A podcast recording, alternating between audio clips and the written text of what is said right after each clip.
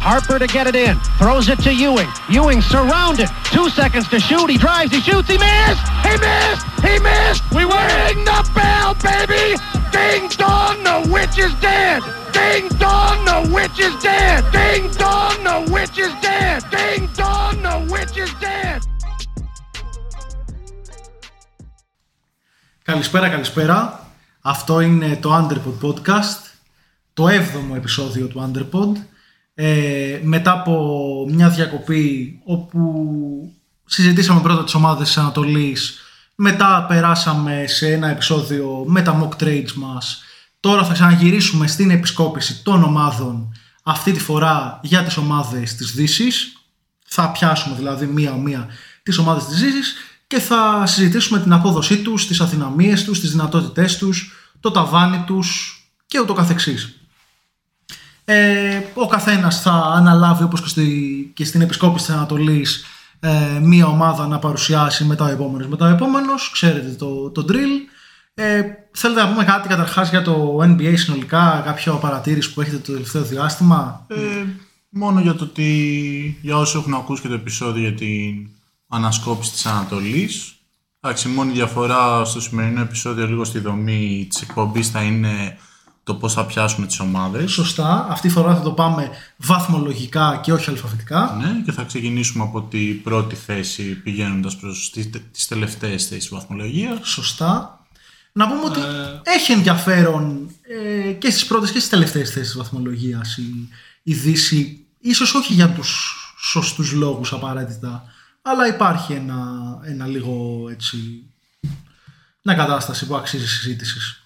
Αν υπάρχει ένα μικρότερο ενδιαφέρον, νομίζω είναι μόνο για το κομμάτι του play-in και το πόσες ομάδες θα παλέψουν. Νομίζω ότι στην Ανατολή είναι λίγο πιο ανταγωνιστική η κατάσταση. Ναι, αλλά τέλος πάντων θα το δούμε και στη συνέχεια. Παρ' όλα αυτά, νομίζω ότι οι ομάδες που στην πραγματικότητα δεν έχουν ιδιαίτερες ελπίδες για το play-in, κυρίως αναφέρομαι σε ομάδες όπως μπορεί να είναι οι Pelicans ή οι Kings, δεν δείχνουν ιδιαίτερη διάθεση να είναι sellers να δώσουν δηλαδή κομμάτια τους εν ώψη της trade deadline.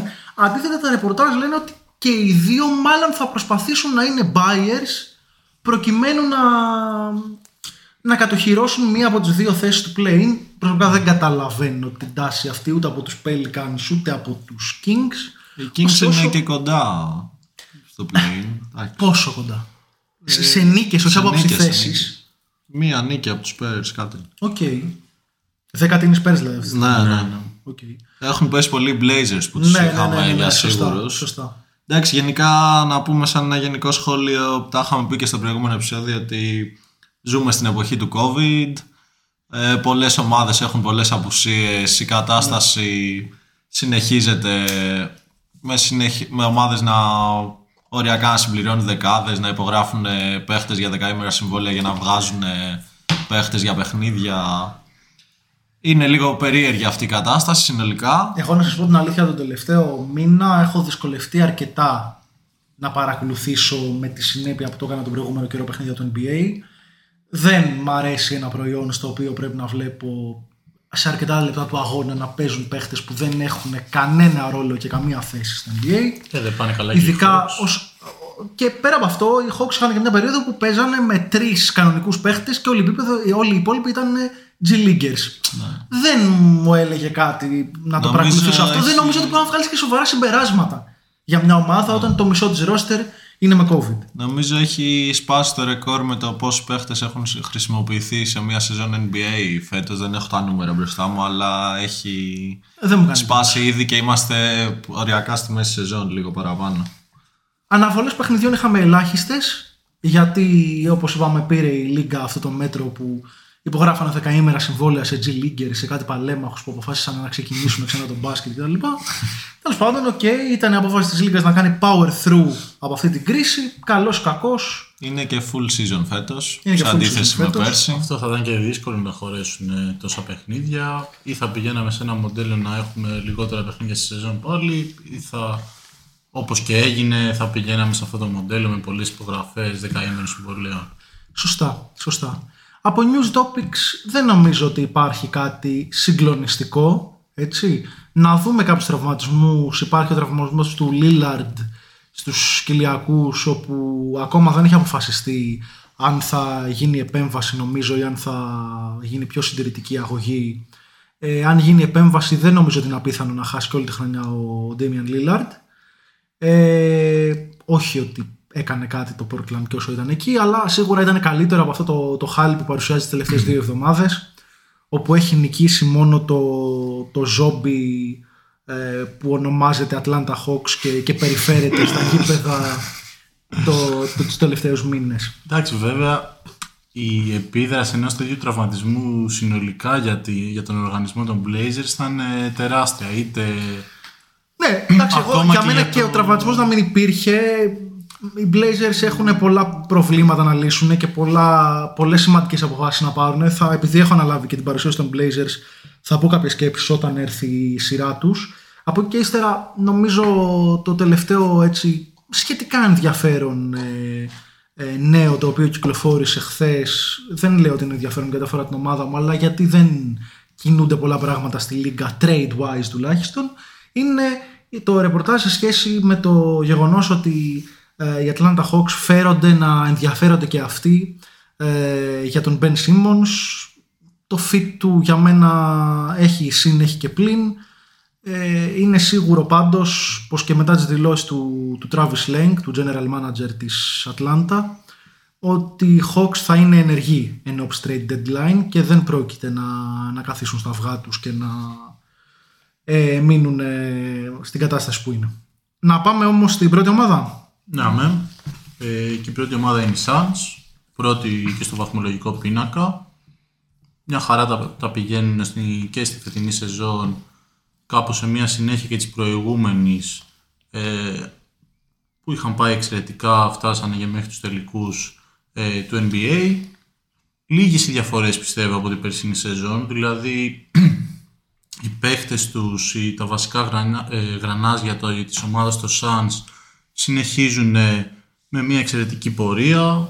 Ο Μπούκερ έχει, ανε, έχει ανεβάσει λίγο τα ποσοστά του στο ποσοστό των τριπώντων, το οποίο είναι ένα πολύ ενθαρρυντικό στοιχείο. Από την άλλη βλέπουμε μια μικρή πτώση ε, στην ευστοχία του στα υπόλοιπα κομμάτια του παιχνιδιού, αλλά νομίζω ότι δεν μπορεί να προβληματίσει τόσο πολύ αυτό την ομάδα, γιατί παραμένουν, ε, δεν είναι τόσο μεγάλη πτώση και είναι κάτι που νομίζω ότι θα βελτιωθεί και στη συνέχεια της σεζόν.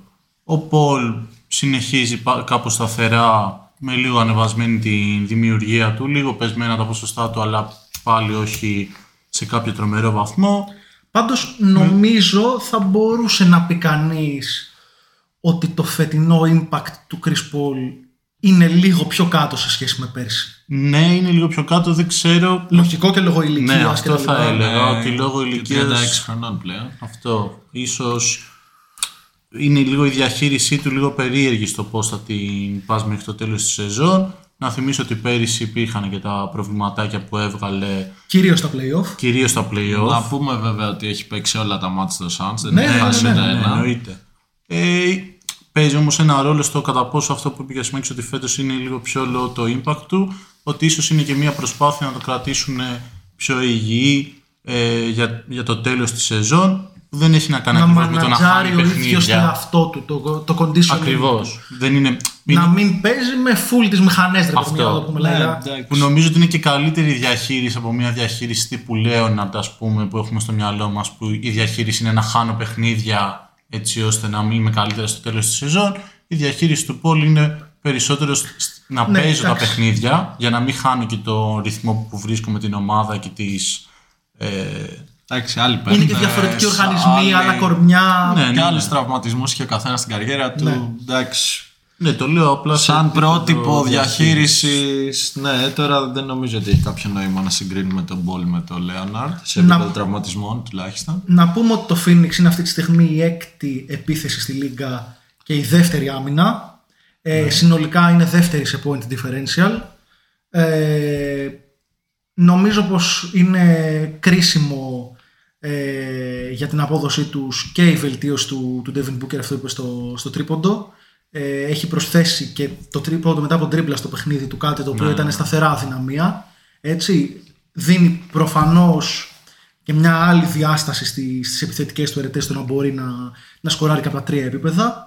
Ε, και ο Aiton συνεχίζει σε ένα, Αυτό σε ήθελα ένα να πω. Νομίζω ότι μονοπάτι βελτίωσης και αμυντικά και επιθετικά. είναι Ενώ- ακόμα πιο όριμος και φέτος. ναι, στην αρχή της σεζόν θυμάστε ότι υπήρχε μια κουβέντα, είχε μπει λίγο άψυχα, υπήρχε η κουβέντα γύρω από το συμβόλαιό του και το γεγονός ότι το Phoenix δεν του προσέφερε το max συμβόλαιο. Εγώ ακόμα αμφιβάλλω κατά πόσο θα, ο, ο DeAndre Ayton θα έπρεπε και θα πρέπει να είναι ένας παίχτης με max συμβόλαιο. Σίγουρα όμως είναι ένα από τα πολύ καλά center ε, της λίγκας. Και σίγουρα προς το παρόν τουλάχιστον δεν φαίνεται να, το, να έχει επηρεάσει την απόδοσή του η όλη κουβέντα γύρω από το συμβόλαιό του. Όχι, όχι πλέον νομίζω θα ήταν ε, μάλλον λάθος να πει κανείς κάτι τέτοιο. Ναι. Ε, απ' την άλλη μετά μπο- μπορούμε να συζητήσουμε και για, το, για τους παίκτες που έχουν στα φτερά ε, οι Suns. Νομίζω αν υπάρχει μια διαφορά είναι το ότι έχει ανέβει κάπως ε, ακόμα παραπάνω στην απόδοσή του ο Cam Johnson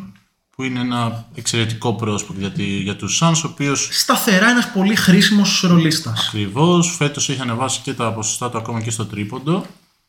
Ε, που σουτάρει με εξαιρετικά ποσοστά. Νομίζω ότι είναι, 44%. είναι 44% είναι από τα καλύτερα ποσοστά της λίγας. Ο Bridges συνεχίζει να είναι ένας εξαιρετικός ρολίστας και εκείνος. Και αυτό 40% φέτος τρίποντο Ακριβώς. πολύ εύστοχος, Μιλά- σταθερά εύστοχος. Μιλάμε για μια ομάδα που έχει πάρα, πολλούς, ευσ- πάρα πολύ εύστοχους παίκτες στα φτερά, το οποίο βοηθάει πάρα πολύ με δεδομένο ότι έχει και έναν παίκτη σαν τον Chris Paul, ο οποίος μπορεί να δημιουργήσει πολύ για τους συμπαίκτες του. Ναι, ναι, ναι.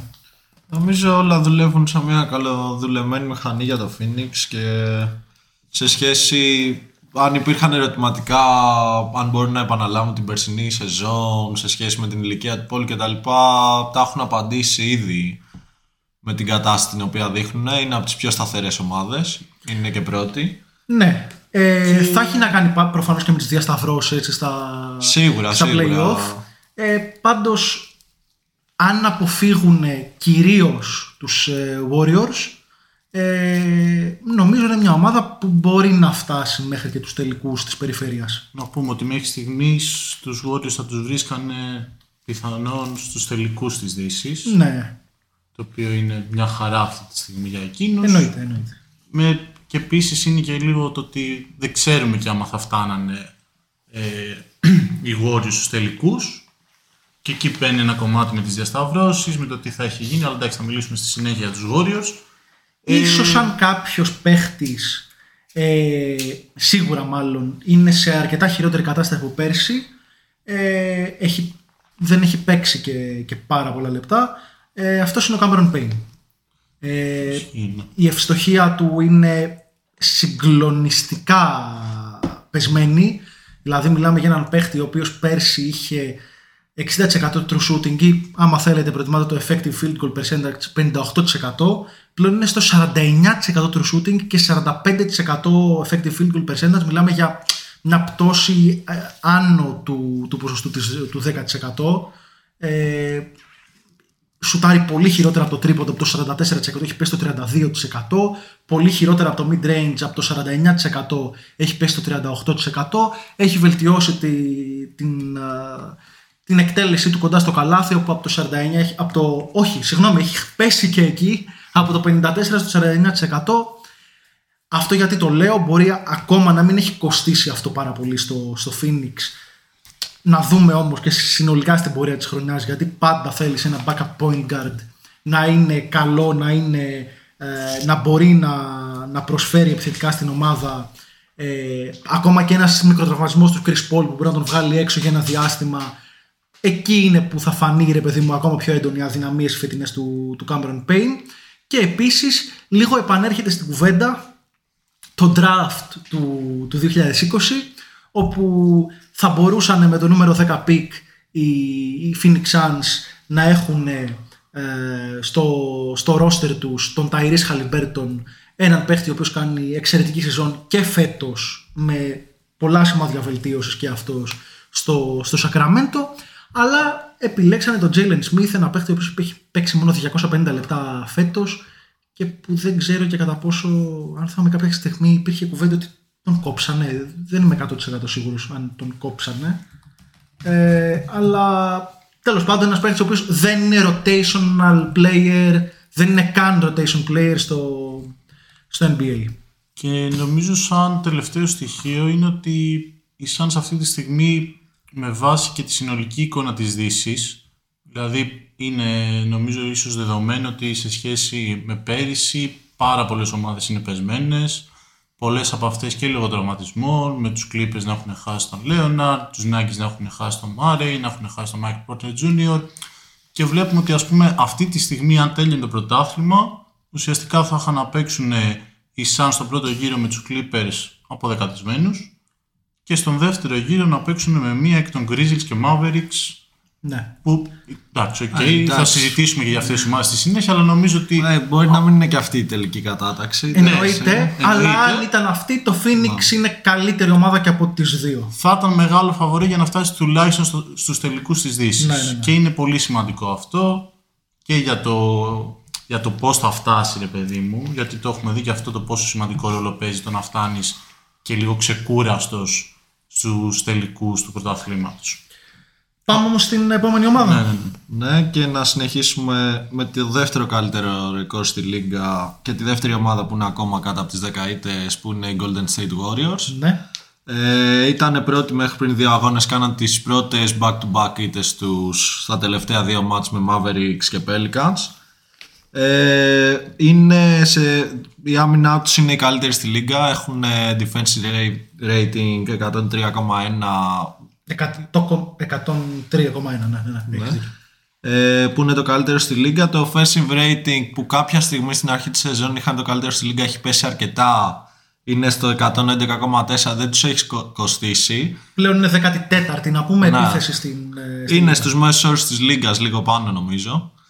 Ε, συνδέεται λίγο και αυτό με ότι ο Κάρι έχει πέσει κάπως τον τελευταίο μήνα στα ποσοστά του Δεν έχει την εξωγήινη απόδοση που είχε στην αρχή της σεζόν. Ναι, και στο MVP race νομίζω από εκεί που ήταν ναι, πρώτος πλέον έχει φαβορί. πέσει κάτω από Ντουράντ και Γιάννη τουλάχιστον από ό,τι δείχνουν ε, αυτή τη στιγμή οι μετρήσεις. Ε, να πούμε ότι και ο Draymond Green είναι σε πολύ καλή κατάσταση. Είναι πρώτος στην ομάδα και σε rebound και σε assist και σε κλεψίματα. Δίνει πολύτιμε αυτό που κάνει ο Draymond Green ε, στα καλά χρόνια των Warriors δείχνει να το κάνει εξίσου καλά και φέτος. Να... Κάνει συγκλονιστική σεζόν. Αμ- Αμυντικά κάνει συγκλονιστική σεζόν. Να αναφέρουμε, το έχουμε ξανασυζητήσει και για την άνοδο του Jordan Poole. Έχει δώσει πολύ σημαντικές βοήθειες στα guard. Έχει ανέβει από τους 12 πόντους μέσω όρο πέρσι στους 17,5. Είναι και λίγο με τις μέρες του. Αν του Αρκετά μπουν τα με τις μέρες σου, θα βάλει 30 πόντους. Αν δεν του μπουν, όπως με τους Pelicans προχθές, είχε 0 στα 10 μέχρι το τελευταίο λεπτό του παιχνιδιού. Ε, ο Wiggins είναι πολύ σταθερός. Ε, στο ρόλο που του ζητείτε στους Warriors είναι ένας υπερχρήσιμος παίχτης. Ε, και προφανώς και αναμένουμε στο επόμενο παιχνίδι με τους Cavaliers τη μεγάλη επιστροφή του Clay Thompson μετά από δύο, δυόμιση σχεδόν χρόνια στην ενεργό δράση.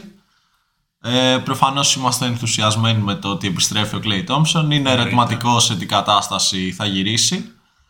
Ε, συνολικά οι Warriors έχουν ένα πολύ γεμάτο ρόστερ φέτος. Ναι. Ε, Να πούμε για να ευλογήσουμε και εμείς τα γένια μας ότι όταν κάναμε το podcast στην off-season και συζητάγαμε ότι είναι μέσα στους νικητές της off-season γιατί μπορεί να μην κάνανε κάποιο big trade αλλά πήρανε παίχτες ρόλου που σίγουρα θα τους βοηθήσουν βλέπε ε, τον Porter για παράδειγμα τον Otto Porter νομίζω πως έχουμε πέσει μέσα σε αυτή την εκτίμησή μας ναι, ο ναι. Otto Porter και είναι ίσως τους βλέπαμε και λίγο πιο κάτω από ό,τι είναι. Θυμάμαι ως, ε, τρίτο, ως τέταρτος, ρεκόρ, ναι, ως ρεκόρ, ναι. Ε, στην πραγματικότητα παίζουν εξαιρετικό μπάσκετ.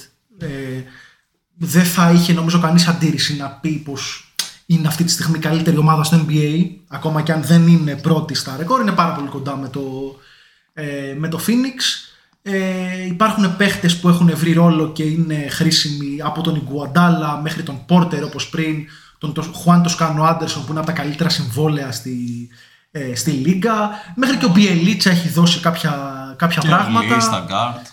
Ναι, ο Ντέμιον Λί κάνει ε, Ειδικά είχε, εντάξει τώρα έχει πέσει λίγο, αλλά είχε μια περίοδο που ήταν ε, πολύ, πολύ σημαντικός για τον Ναι, rotation. και από το Ο Γκάρι Πέιτον, ο οποίος Εξαιρετική άμυνα. εντάξει, μπορεί να τον, ε, να τον Έχει- εκτιμάνε λίγο υπερβολικά πολύ τα αμυντικά analytics, δηλαδή νομίζω είναι δεύτερος, τρίτος όλη τη λίγα σε, σε αμυντικό EPM. Σίγουρα όμως ένας πολύ χρήσιμος ε, μπασκετμπολίστας για το rotation των, ε, του Golden State. Είναι ο Bruce Brown λίγο του, Ναι, του ναι. Golden State. Ε, αυτό νομίζω στη regular θα συνεχίσουν ε, στα ίδια επίπεδα. Εγώ σε αυτό έχω ένα προβληματισμό γιατί νομίζω ότι η επιστροφή του Τόμψον ε, όσο και να είναι πολύ ενθαρρυντική και να περιμένουμε να γυρίσει πώς και πώς όχι ότι δεν θα κάνει καλό η επιστροφή του αλλά σίγουρα ένας παίκτης ο οποίος έχει μείνει τόσο καιρό εκτός, ε, εκτός παρκέ θα θέλει ένα χρόνο προσαρμογής Καλά, σίγουρα στα λεπτά θα υπάρχουν περιορισμοί στην αρχή. Δεν θα... Ε, δεν είναι μόνο τα λογική αυτό, λεπτά ναι. πάντως, είναι και το θέμα της απόδοσης και δεν ξέρω αν όχι σε μεγάλο χρονικό διάστημα, αλλά ίσως τα πρώτα 10, 15, 20 μάτς τα οποία πα- πάρει ο Clay Thompson μπορεί να είναι και αρνητικός για την ομάδα του. Αυτό δεν σημαίνει ότι δεν θα τη βοηθήσει μετέπειτα και σε μια πορεία της και στα play-off κτλ. Αλλά νομίζω ότι για μένα τουλάχιστον υπάρχει, είναι υπαρκτό ένα σενάριο που θα τους ρίξει λίγο, όχι τόσο ότι θα πέσουν από τη θέση που είναι τώρα, ίσως αν να βρεθούν κάτω από τους Jazz που αυτή τη στιγμή είναι τρίτη, αλλά θα τους δυσκολέψει σε ένα κυνήγι της πρώτης θέσης πιθανόν ε, για να πιάσουν τους Suns. Αυτό μόνο. Το διάστημα προσαρμογής. Ναι. Ναι. Εντάξει, έχει να κάνει με το σε τι κατάσταση θα γυρίσει ο Clay Thompson. Και όταν λέμε σε τι κατάσταση θα γυρίσει, εννοούμε αθλητικά. Ε, η αλήθεια είναι ότι το τελευταίο παράδειγμα που έχουμε είναι ένα παράδειγμα το οποίο δεν είναι κάτι που συναντά συχνά στο μπάσκετ. Μιλάω για το παράδειγμα του Kevin Durant, ο οποίος γύρισε από αχίλιο, από αποχή 1,5 χρόνου ε, και ήταν ε, σχεδόν καλύτερος από ό,τι πριν τραυματιστεί. Δηλαδή γύρισε σε συγκλονιστική κατάσταση. Θα πρέπει ο πύχης για, την, για, τα άμεσα, για τις άμεσες τουλάχιστον προσδοκίες από την επιστροφή του Clay Thompson να είναι πιο χαμηλά. Και γιατί ο Clay Thompson δεν είναι ο Kevin Durant και γιατί και αθλητικά είναι πολύ δύσκολο να κάνεις μια τέτοια επιστροφή. Αλλά δεν νομίζω ότι είναι κάτι που θα τους κοστίσει βαθμολογικά. Ε, δηλαδή Ναι, και και- στο 70, 60-70% να γυρίσει ο, ο Clay Thompson μόνο και μόνο ε, το να έχουν άλλο ένα παίχτη ο οποίος μπορεί να είναι μια σταθερή απειλή από το τρίποντο. Να πω ότι η- το Golden State είναι, αν δεν κάνω λάθος, πρώτο ε, σε τρίποντα, σε συχνότητα τρίποντων στη Λίγκα. Είναι πολύ κοντά μαζί με τη Utah. Ο ένας είναι πρώτος, ο άλλος είναι δεύτερος. Ε, μόνο και μόνο αυτή η έξτρα απειλή θα, θα δώσει και άλλη μια διάσταση στο παιχνίδι τους γιατί η αλήθεια είναι ότι από όψη σουτέρ ε, έχουν μια σχετική έλλειψη η, η πεντάδα των Warriors. Μπορεί ο Wiggins να σουτάρει με το εξαιρετικό 43% φέτος αλλά ο Jordan Poole για παράδειγμα είναι μόλις το 34% ένας tough shot maker που όπως είπε ο Κωστής πριν όταν δεν του μπαίνει το σουτ σε ένα match είναι μείον για την ομάδα έτσι. Ε, ο Γκάρι Πέιτον δεν είναι σουτέρ, αν και έχει 41% στο τρίποντο, είμαι σίγουρος ότι το volume του είναι πολύ μικρό. Τα πεντάρια τους δεν σουτάρουν, ο Draymond Green δεν σουτάρει και ούτω καθεξής. Ναι, Α, έχει- Εκεί που θα πρέπει να διερωτηθούμε ως προς το τι κόστος θα έχει η είσοδος του Klay Thompson είναι στην άμυνα. Που έχει να κάνει με την αθλητικότητα του που θα βρεθεί. Όχι, σε σχέση με το σουτ έχει φανεί και στα παιχνίδια που έχει χάσει ο Κάρι πολύ έντονα νομίζω στην απόδοση του Golden State. Ακόμα και σε κακή βραδιά να είναι ο Κάρι, τις κακές βραδιές που έχει κάνει τον τελευταίο μήνα, όλο το επιθετικό στυλ ε, του Golden State εξαρτάται από το να είναι μέσα στο γήπεδο. Εννοείται, εννοείται. Γιατί Σίγουρα ο Klay Thompson θα το αποφορτήσει κάπως αυτό. αυτό. Ε, ο Κάρι ακόμα και να είναι σε μέρα που τα χάνει. δεν Είναι μπορείς- απειλή. Δεν Είναι μπορείς μια να μην τον συνεχή μαρκάρεις. απειλή. Δεν μπορείς να πεις ότι θα του αφήσεις ελεύθερο σουτ. Ε, ωραία. Πριν Και- περάσουμε στην επόμενη ομάδα, δεν ξέρω αν θέλουμε να πούμε κάτι ακόμα. Ε, πέρασε από το μυαλό μου πριν και δεν ήθελα να διακόψω ένα μικρό πράγμα το οποίο θα έπρεπε να έχουμε αναφέρει για το Phoenix. Ε, το πόσο πολύ τους έχει βοηθήσει η ύπαρξη του Τζαβέλ Μακί στο ρόστερ. Ισχύει. Δηλαδή, πέρσι, μια από τις βασικές αμυδυναμίε τους και στα playoff είναι ότι δεν είχαν backup πεντάρι. Ε, ο Τζαβέλ Μακί αυτή τη στιγμή είναι από τα, κα- κάνει από τις καλύτερες σεζόν backup πενταριού στη Λίγκα. Και αμυντικά πολύ βελτιωμένος και επιθετικά ως ρόλερ στο καλάθι χρήσιμος. Αυτό μόνο. Μπράβο, Τζαβέλ Μακί. Πολλοί δεν σε πιστεύανε και δεν σε πιστεύαμε, αλλά είσαι πάρα πολύ χρήσιμος αυτή τη στιγμή για το rotation του, των Suns. Εντάξει, νομίζω και στο Golden State όταν ήταν ε, που είχε πάρει πρωτάθλημα με μαγκή στο 5 backup point guard είχε, είχε δείξει ότι μπορεί να παίξει ένα ρόλο backup point guard και να συνεισφέρει. απλά πα- όχι point guard. Ε, backup. Center. Απλά ήταν πάντα λίγο καραγκιόζος ο Μαγκή. Έχει σταματήσει να είναι καραγκιόζος. σίγουρα, σίγουρα. Αυτό. Ωραία, και περνάμε στη Utah Jazz. Να περάσουμε και στη Utah. Ε, η Utah, η οποία είναι αυτή τη στιγμή πρώτη σε. Όχι, συγγνώμη, είναι τρίτη σε ρεκόρ στην ε, Δύση. Παρ' όλα αυτά, είναι η πρώτη άμυνα, η, έκτη, η πρώτη επίθεση, συγγνώμη, η έκτη άμυνα ε, και πρώτη σε point differential ε, σε όλη τη λίγα. Ε, όπως είπα, πολύ τρίποντο, έτσι. Ε, αποδεδειγμένα μια ομάδα με εξαιρετικό σύστημα για τη regular season. Είσαι σίγουρος κα- πριν ξεκινήσει κάθε σεζόν ότι η Utah Jazz θα είναι τουλάχιστον μια εξαιρετική ε, regular season ομάδα. Μιλάγαμε για ε, λίγο, εντάξει είναι επιθετικό αλλά το λέμε με αγάπη, για μπασκετικούς καραγκιόζιδες όπου κάνουν εξαιρετικές σεζόν Βλέπει Τζαβέλ Μαγκή. Εδώ έχουμε άλλο ένα backup πεντάρι πρώην μπασκετικό καραγκιόζη, ο οποίος κάνει και αυτός μια εξαιρετική σεζόν όπως backup, ως backup πεντάρι, τον Χασάν Whiteside. Ε, μπορώ να πω ότι δεν το περίμενα ποτέ ότι θα το πω αυτό για την εξαιρετική σεζόν σε θέση ρόλου του Χασάν. Το βασικό τους πεντάρι προφανώς παραμένει ο Ρούντι Γκομπέρ. Ε, η αλήθεια είναι δεν ξέρω γιατί είναι αρκετά πεσμένος σε defensive VPM. Έχει το, από τα χαμηλότερα defensive VPM της καριέρας του φέτος στο συν 2,8, πέρσι ήταν στο συν 5,6 για παράδειγμα. Ε, αναρωτιέμαι αν είναι κάποια αλλαγή στη φόρμουλα που το υπολογίζει γιατί και τα νούμερα του στο, στο rebound percentage δεν είναι χαμηλότερα ούτε στο block, στο block percentage είναι λίγο χαμηλότερα.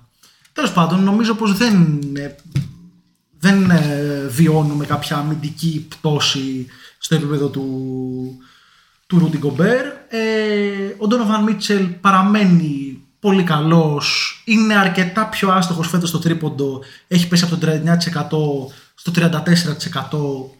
Να δούμε καθώς προχωράει η σεζόν και οι παίχτες βρίσκουν ρυθμό. Υπάρχουν πολλοί παίχτες που αρχίζουν με χαμηλότερα ποσοστά στα σουτ τους και σιγά σιγά τα ανεβάζουν.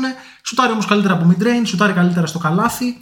Ε, πολύ χρήσιμοι ρολίστες είναι και ο Ρόι Σονίλ με πάρα πολύ, σταθερότητα, πολύ μεγάλη σταθερότητα στο τρίποντο. Σουτάρει 39%.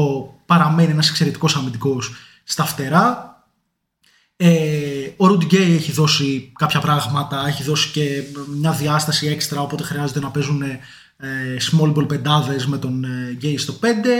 Ε, ο Τζόρνταν Κλάρκσον ξεκίνησε αρκετά άστοχος στη σεζόν, παραμένει στο κακό για Τζόρνταν Κλάρκσον 31% στο τρίποντο. Λογική λέει ότι θα αρχίσει να ανεβαίνει, είναι και ένα στυλ παίχτη που πρέπει να, να βρει το ρυθμό του. Ε, αν κάποιος μπορούμε να πούμε ότι δεν κάνει καλή σεζόν και είναι πολύ χαμηλότερα τα, τα αγωνιστικά του στάνταρ σε σχέση με αυτά που έχουμε συνηθίσει είναι ο Τζο Ingles. Ε, και προκύπτει λίγο και σαν ερώτημα και λόγω επειδή είναι ένα πολύ tradable συμβόλαιο ε, κατά πόσο μπορούν να, το- να τον ανταλλάξουν με κάποιο άλλο wing που θα τους δώσει βάθος, θα τους δώσει shoot και θα, θα τους δώσει άμυνα περιφερειακή. Ένας παίχτης ο οποίος έχει ακουστεί για παράδειγμα ε, είναι ο Λου Ντορτ. Κατά πόσο μπορεί να δώσει ε, η Utah τον ε, Joe Ingles και κάποιο pick πρώτου γύρου για να πάρει τον Λου Ντορτ θα ήταν μια πολύ ενδιαφέρουσα προσθήκη. Ε, χρειάζεται περιφερειακή άμυνα όταν τα δυο τους guard είναι ο Mike, ο Mike Conley και ο Donovan Mitchell έναν να μπορεί να λειτουργεί σαν λίγο προστάτης του Γκομπέρ, να μην καταλήγουν όλα στον Γκομπέρ, να μην αρχίζουν και τελειώνουν όλα αμυντικά από τον Γκομπέρ. Ε, από εκεί και ύστερα ξέρουμε ότι θα παραμείνουν μια εξαιρετική regular season ομάδα, να δούμε αν θα μπορέσουν να ανεβάσουν την απόδοσή τους ε, στα playoff. Βέβαια να σταθώ σε αυτό το τελευταίο που είπες με τον Ίγκλης, νομίζω ίσως είναι ο μεγαλύτερος προβληματισμός για τη Utah και αυτό γιατί απ- σε σχέση με πέρυσι έχουν χάσει άλλο ένα παίχτη στα φτερά που είναι ο Νιάνκ ο οποίος και Ναι. προσέφερε στην ομάδα. Αν ο, Νίγκλ- αν ο Ίγκλης ήταν ε, ο γνωστός Ίγκλης που είχαμε συνηθίσει τα προηγούμενα χρόνια η απουσία του δεν θα φαινόταν τόσο γιατί ήταν και περιορισμένος ο ρόλος στο rotation της Utah. Αλλά αυτή τη στιγμή με την πτώση του English αλλά και με το ότι έχουμε δει τον Νιάνγκ να κάνει κάποια πολύ καλά παιχνίδια με τη Φιλαδέλφια φέτος. Ο Νιάνγκ είναι ένα πολύ τίμιο, πολύ χρήσιμο stretch 4. Ναι, ναι, ναι, ακριβώς.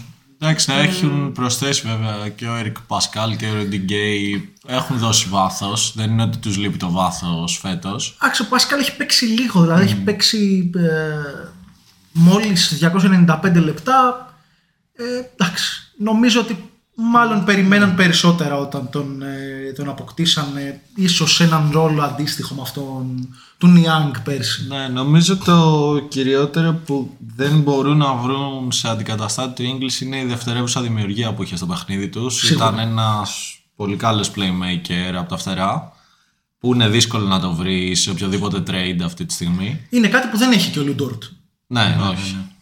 Ε, τώρα δεν ξέρω αν ένα 3D παίχτης θα τους βοηθούσε περισσότερο ή να επενδύσουν ότι ο Joe English μπορεί να ανέβει πιο μετά είτε στα playoff να ανεβάσει την απόδοσή του. Ε, είναι και 34 νομίζω, έχει φτάσει. Μμ, Μπορεί και περισσότερο, δεν είμαι σίγουρος. Είναι πάντως μεγαλούτσικος. Πλάς αυτή Και υπάρχει και ο Μπογκδάνοβιτ, πάλι ένας μεγάλος ηλικία παίχτης, μη αθλητικός, ο οποίος προσφέρει όμως με το σουτ του κτλ. Εγώ απλά θέλω να σταθώ λίγο ότι σε μια σύγκριση κιόλας και με τους Suns που για μένα ρε παιδί μου, γιατί θα μου πεις γίνεται αυτό. Εντάξει, πέρα από το κλασικό ότι είναι δύο ομάδες που πηγαίνουν για την κορυφή της Δύσης, που κυνηγάνε την κορυφή της Δύσης και είναι και πιθανό ένα σενάριο να βρεθούν και στα playoff. Και- Ενώ έχουν και είναι και λίγο χτισμένες με τον ίδιο τρόπο, δηλαδή δύο πολύ καλά guard και οι δύο ομάδες, ένα πεντάρι και στις δύο ομάδες το οποίο είναι πολύ καλό στην άμυνα και βοηθάει πάρα πολύ. Η διαφορά τους αυτή τη στιγμή φαίνεται να είναι λίγο στα φτερά και με το ότι λέμε Εντάξει. και για τον Τζο English ότι έχει πέσει κάπως και ο Μπογκδάνοβιτς ο οποίος προσθέτονται και χρόνια ε, πάνω του και ίσως πέσει και αυτός λίγο σε απόδοση. Απ' την άλλη σαν έχουν φτερά τα οποία αυτή τη στιγμή γίνονται μάλλον και καλύτερα όσο μεγαλώνουν, γίνονται πιο όρημα στο παιχνίδι. Ναι, ναι, τους, σίγουρα έχουν πιο χρήσιμους ρόλους. Εντάξει, να πούμε απλά ότι- πιο αθλητικοί. Διαφορετικό στυλ μπάσκετ νομίζω. Είναι τρομα... Εννοείται, Ναι, εννοείται. ναι, ναι, ναι, ναι. Άλλο μπάσκετ που προσπαθούν να παίξουν οι jazz, άλλο οι Suns. Είναι αυτό που είπαμε. Φαίνεται πολύ έντονα σε ένα συγκεκριμένο στατιστικό. Η Jazz, όπως είπα πριν, είναι η πρώτη ή η δεύτερη σε τρίποντα, σε συχνότητα που παίρνουν τρίποντο. Η Phoenix Suns είναι τελευταίοι στη λίγα. Είναι Ναι, 30. ναι, ναι, εννοείται. Το στυλ τους δεν είναι ίδιο. Το στυλ Όχι, τους όχι. Και σίγουρα πρώτη είναι. σε offensive rating. Νομίζω δεν το είπαμε. Ε, ναι, το είπαμε, το Α, είπαμε. το Η Utah είπαμε. πρώτη σε offensive rating. Και πρώτη σε point differential, παρότι τρίτη στη, στη Δύση. Ε, αυτό που θέλω να πω για τον English πριν είναι ότι λόγω της πτώσης αθλητικότητάς του πλέον έχει πάψει να είναι και καλός αμυντικά. Ο English μπορεί να, ήταν, να είχε πάντα αργά πόδια, αλλά ήταν, είχε υψηλό επίπεδο αμυντικό ένστικτο. Αυτό πλέον δεν υπάρχει ακριβώς στο, στο παιχνίδι του. Τέλος πάντων.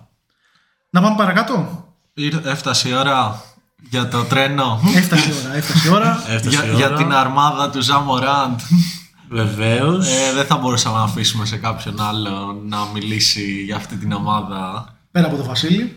Εννοείται, εντάξει, τώρα φέτος που έχουμε που βλέπω κιόλας ρε παιδί μου τη, τη μία από τις δύο ομάδες ουσιαστικά που υποστηρίζω και στο NBA να ακολουθεί νομίζω το πιο λογικό δρόμο και μάλιστα αυτό να φαίνεται να της βγαίνει τρομερά. Δηλαδή συζητάγαμε το πόσο, καλή, πόσο καλές κινήσεις θεωρούσε και θεωρούσαμε νομίζω συνολικά αυτές τις οποίες έκανε στην off-season ε, με την προσπάθεια που λέγαμε κιόλας ότι δεν θα την πειράξει και να πέσει σε σχέση με το πώς ήταν πέρυσι και ότι οκ, μπορεί και φέτος να μην καταφέρει να μπει στα play-off. Τελικά οκ η, το Memphis αποφάσισε να, βρε, να βρίσκεται αυτή τη στιγμή τέταρτο στη Δύση να κάνει μια εξαιρετική πορεία και νομίζω ο βασικότερος λόγος είναι ξεκάθαρα το πόσο έχει ανέβει ο Ζαν Μωράτ σε σχέση με την περσινή σεζόν.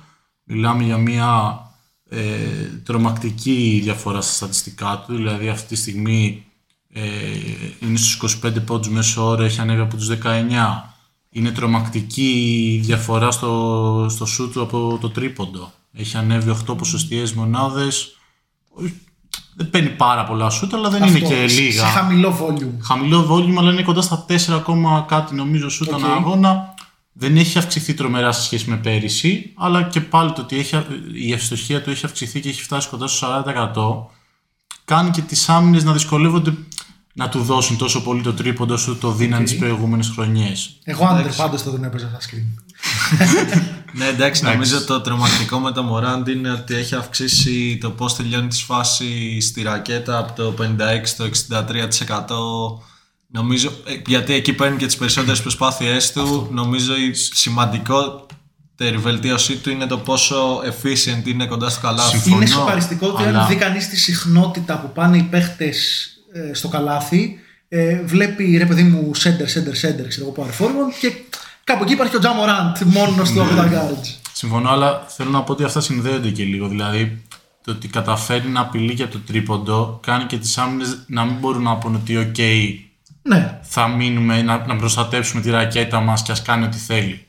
Ε, ένα άλλο στοιχείο για το Ja είναι ότι έχει πέσει λίγο η δημιουργία του, αλλά με δεδομένο ότι έχει αυξήσει και αρκετά ε, στι- τις προσπάθειες αλλά και την ευστοχία του είναι κάπως λογικό και χωρίς να έχει πέσει και τρομερά έτσι, δεν μιλάμε για μια μεγάλη αύξηση, νομίζω ότι είναι μείον ένα κόμμα κάτι στις assist, αλλά οκ. ε, το assist percentage του, η, η πλάκα είναι ότι έχει ανέβει. Ναι, Από το 32% έχει πέσει στο 34% ως το ποσοστό των κατοχών που καταλήγουν σε assist του, του Τζα.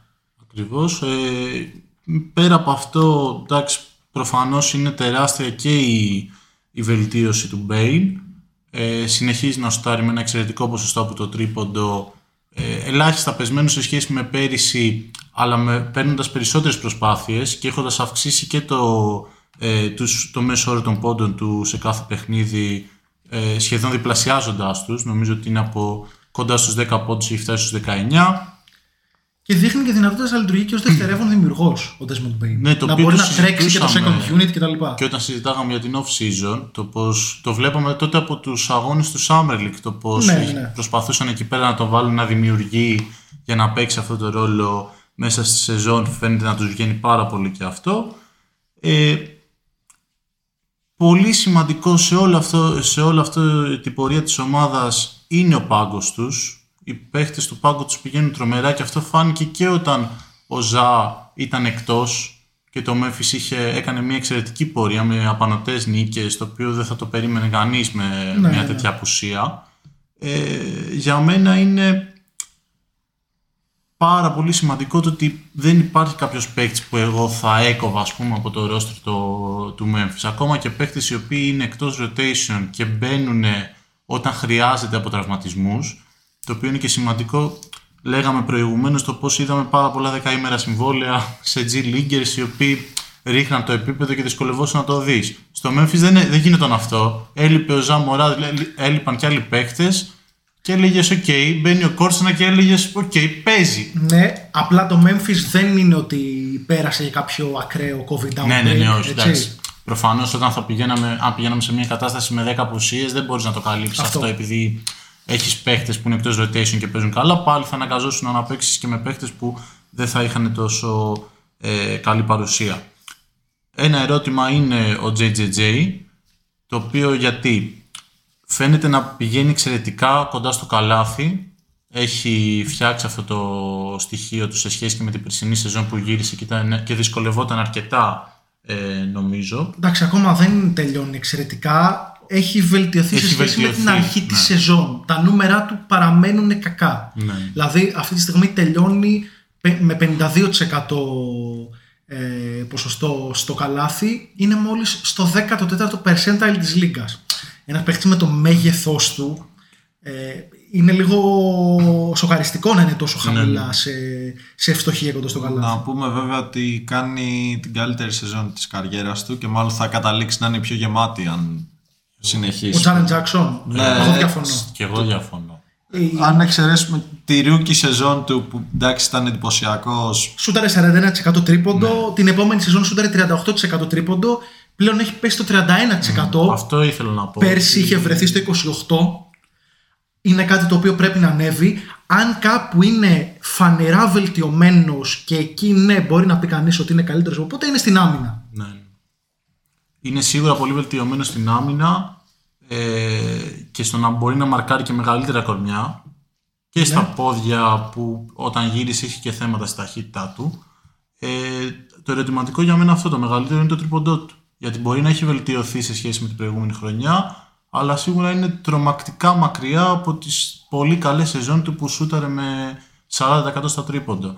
Και εντάξει, μιλάμε και για έναν παίκτη ο οποίος αν καταφέρει να πιάσει αυτό το επίπεδο, δηλαδή να αρχίσει να σουτάρει πάλι με τέτοια ποσοστά και μάλιστα και, μάλιστα και στις προσπάθειες που έπαιρνε και εκείνες τις χρονιές, γιατί δεν σούταρε 40% Σε χαμηλό volume. Ακριβώς.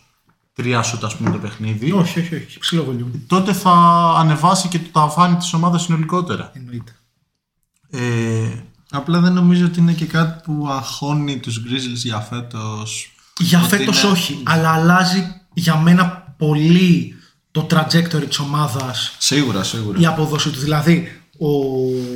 οι πρώτες δύο σεζόν, μια μισή, τα- εντάξει, οι πρώτες δύο σεζόν του Τζάρεν Τζάξον προδιαγράφαν έναν παίχτη με τουλάχιστον, θα πω εγώ, τουλάχιστον All-Star Potential. Εγώ παίχτης που βλέπω τώρα δεν είναι ένας παίχτης ο οποίος μπορεί να είναι στην κουβέντα για το All-Star. Άμα ξαναφτάσει σε αυτά τα επίπεδα, τότε το Memphis μπορεί να λέει ότι μπορεί να στοχεύει σε, κο- σε, σε contention, σε διεκδίκηση πρωταθλήματος μέσα στην επόμενη τριετία, τετραετία. Για να μπορεί να το πει όμως αυτό πρέπει ο Τζάρεν Τζάξον να προσεγγίσει ξανά τα στάντερα εκείνα. Και ένα τελευταίο που θέλω να πω για την ομάδα του Memphis είναι ότι όλη αυτή η πολύ καλή πορεία γίνεται κιόλας ενώ έχει βάλει και ένα rookie στην, ε, στην ομάδα που είναι ένα ερωτηματικό για το πώς θα καταλήξει που είναι ο Ziaire Williams Εντάξει, ο ο οποίος δεν οποίος- είναι θετικός για την ομάδα φέτος Και παίζει και λίγα λεπτά. Ναι, δεν, έχει ε, παίξει- ναι, ναι, ναι, δεν έχει πιάσει ούτε τα 400 λεπτά στη σεζόν. Ναι, γιατί είχε πολλούς τραυματισμούς οι οποίοι ε, τον άφηναν εκτός ομάδα, Ναι. ομάδας. Όσο έπαιζε βέβαια, έπαιρνε κοντά στα 19 λεπτά ένα παιχνίδι. Οπότε δεν είναι ακριβώς ότι θέλουν να τον.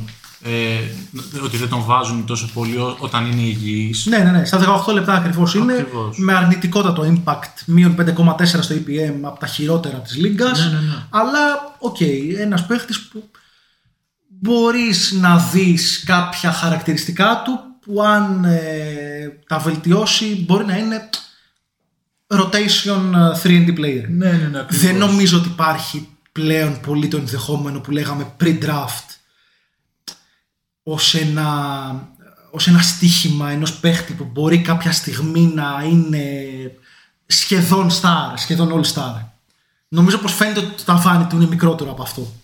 Δεν ξέρω αν διαφωνείς. Δεν δια- Βασικά δεν είμαι τόσο σίγουρος. Θέλω να τον δω λίγο περισσότερο γιατί είχε και τους τραυματισμούς. Είναι ένας και ένας παίκτη ο οποίος είναι πολύ ανέτοιμος για το επίπεδο Ναι, του NBA. είναι και η πρώτη σεζόν, είναι σωματικά, πολύ Σωματικά αδύναμος. Είναι πάρα πολύ αδύναμος. Είναι πολύ αδύναμος. Εγώ περισσότερο βέβαια το έλεγα στο ότι ενώ είναι πολύ αρνητικός φέτος, ακριβώς αυτό που είπες, δεν έχει στοιχεί στην ομάδα του Όχι, καθόλου. όχι. Βέβαια εντάξει, παίζει και προφανώς ρόλο ότι έχασε και πάρα πολλά μάτς λόγω των τραυματισμών. Οπότε σε εκείνα τα μάτς δεν είχαν να διαχειριστούν κάπου στον χρόνο που έπαιρνε εκείνος. Να πούμε για άλλους τρεις παίχτες του Memphis. Ε, ένα θετικό, ένα αρνητικό και ένα ερωτηματικό. Ε, καταρχάς το θετικό ο Ντιάντονι Μέλτον παραμένει ένας εξαιρετικός ρολίστας σε ένα πολύ συμφέρον για την ομάδα του ε, συμβόλαιο. Ε, 34% σουτάρει τρίποντο, δεν είναι εκπληκτικό, δεν είναι κακό. Παραμένει πολύ καλός αμυντικά. Ε, πολύ χρήσιμος παίχτης, θα πω εγώ. Ε, και με στοιχεία για αυτός δευτερεύουσας δημιουργίας. Ε, από εκεί και πέρα καμία σχέση σε σχέση με την περσινή του απόδοση ο Κάιλ Άντερσον. Ε, είναι και μεγάλο συμβόλαιο. Μπορεί να, αν δεν κάνω λάθος, είναι το μεγαλύτερο συμβόλαιο που έχει το Memphis στα, στα μητρώα του. Ε, να δούμε αν υπάρχει κάποια ομάδα που τον θέλει και θα έδινε κάτι για να τον αποκτήσει. Εγώ αυτό το ερωτηματικό βάζω από τη στιγμή που πλέον ε, δεν είναι και ε, κρίσιμο να τον έχει το, το Memphis στο, στο rotation του. Ε, αρνητικό είναι το impact του φέτος σε ό,τι αφορά τα one number metrics. Ξέρουμε όμως ότι είναι ένας παίκτης που μπορεί να προσφέρει πράγματα, δηλαδή έχει μέγεθος, ε, shoot πολύ καλό δεν έχει. Ε, μπορεί να τρέξει δε, ε, second Το unit second unit ακριβώς. παίζοντας και ως τύπης point, όχι ακριβώς point guard, ε, forward είναι ο άνθρωπος, αλλά ε, όντας ο βασικός χειριστής σε κάποιο second unit. Και το ερωτηματικό είναι τι θα γίνει ε, με την επιστροφή του Dylan Brooks.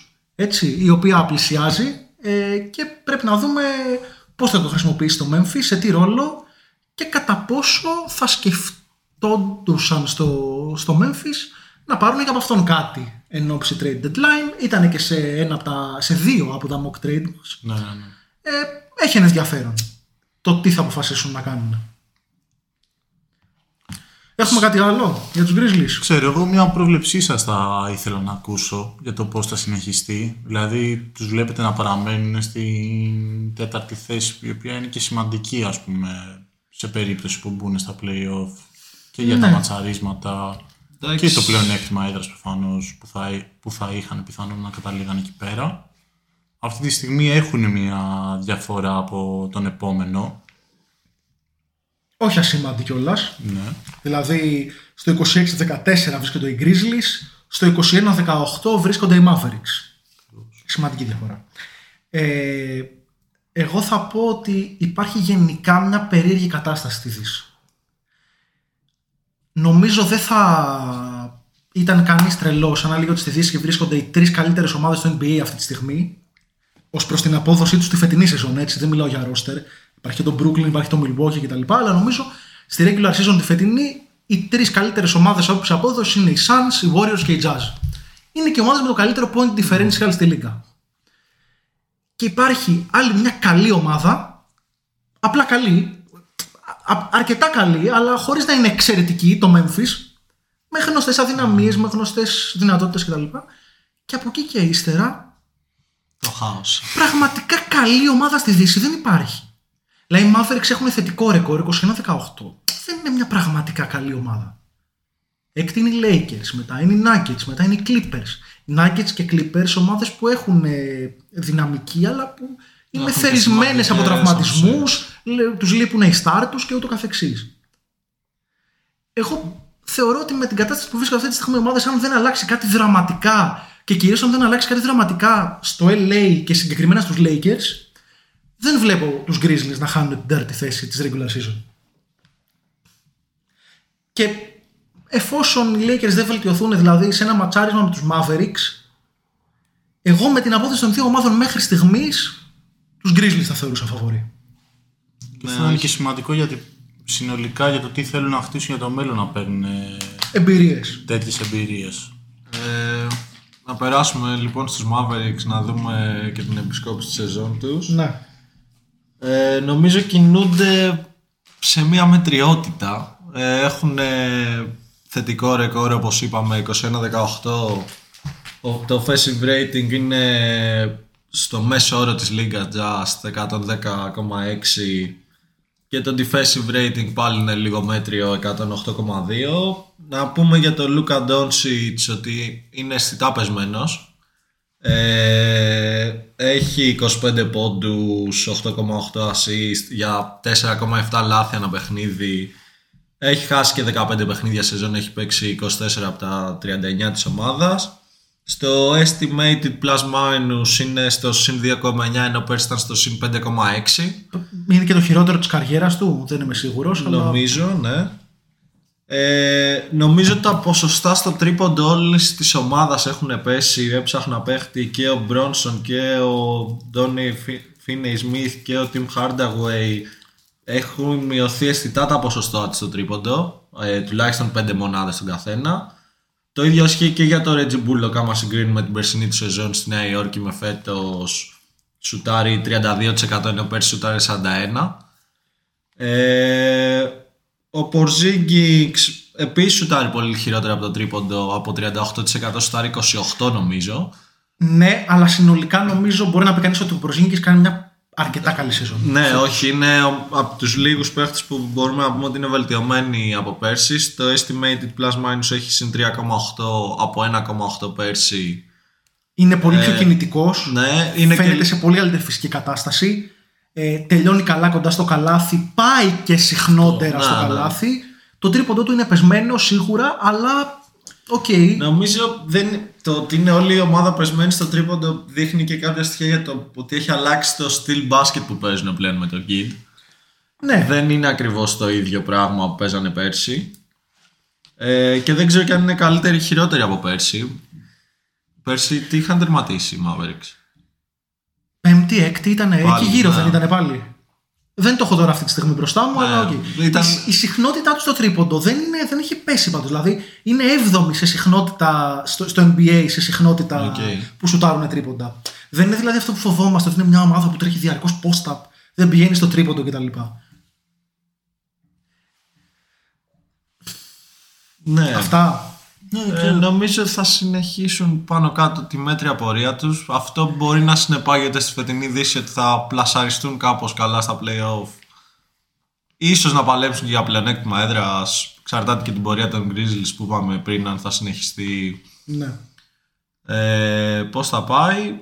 Απλά έχουν ένα ταβάνι αναλόγως και το διασταύρεμά τους α, να περάσουν ένα γύρο που θα είναι σημαντικό για τον Λούκα να περάσει ένα γύρο play-off να ανεβάσει και την απόδοσή του κατά τη διάρκεια της σεζόν. Πολλοί περίμεναν ότι φέτος θα είναι στα ονόματα για το MVP σε καμία περίπτωση δεν δικαιώνει τις προσδοκίες που είχαν χτιστεί πριν ε, την αρχή της σεζόν. Να πούμε ότι το Dallas αυτή τη στιγμή είναι η 16η επίθεση στη Λίγκα και η 8η άμυνα.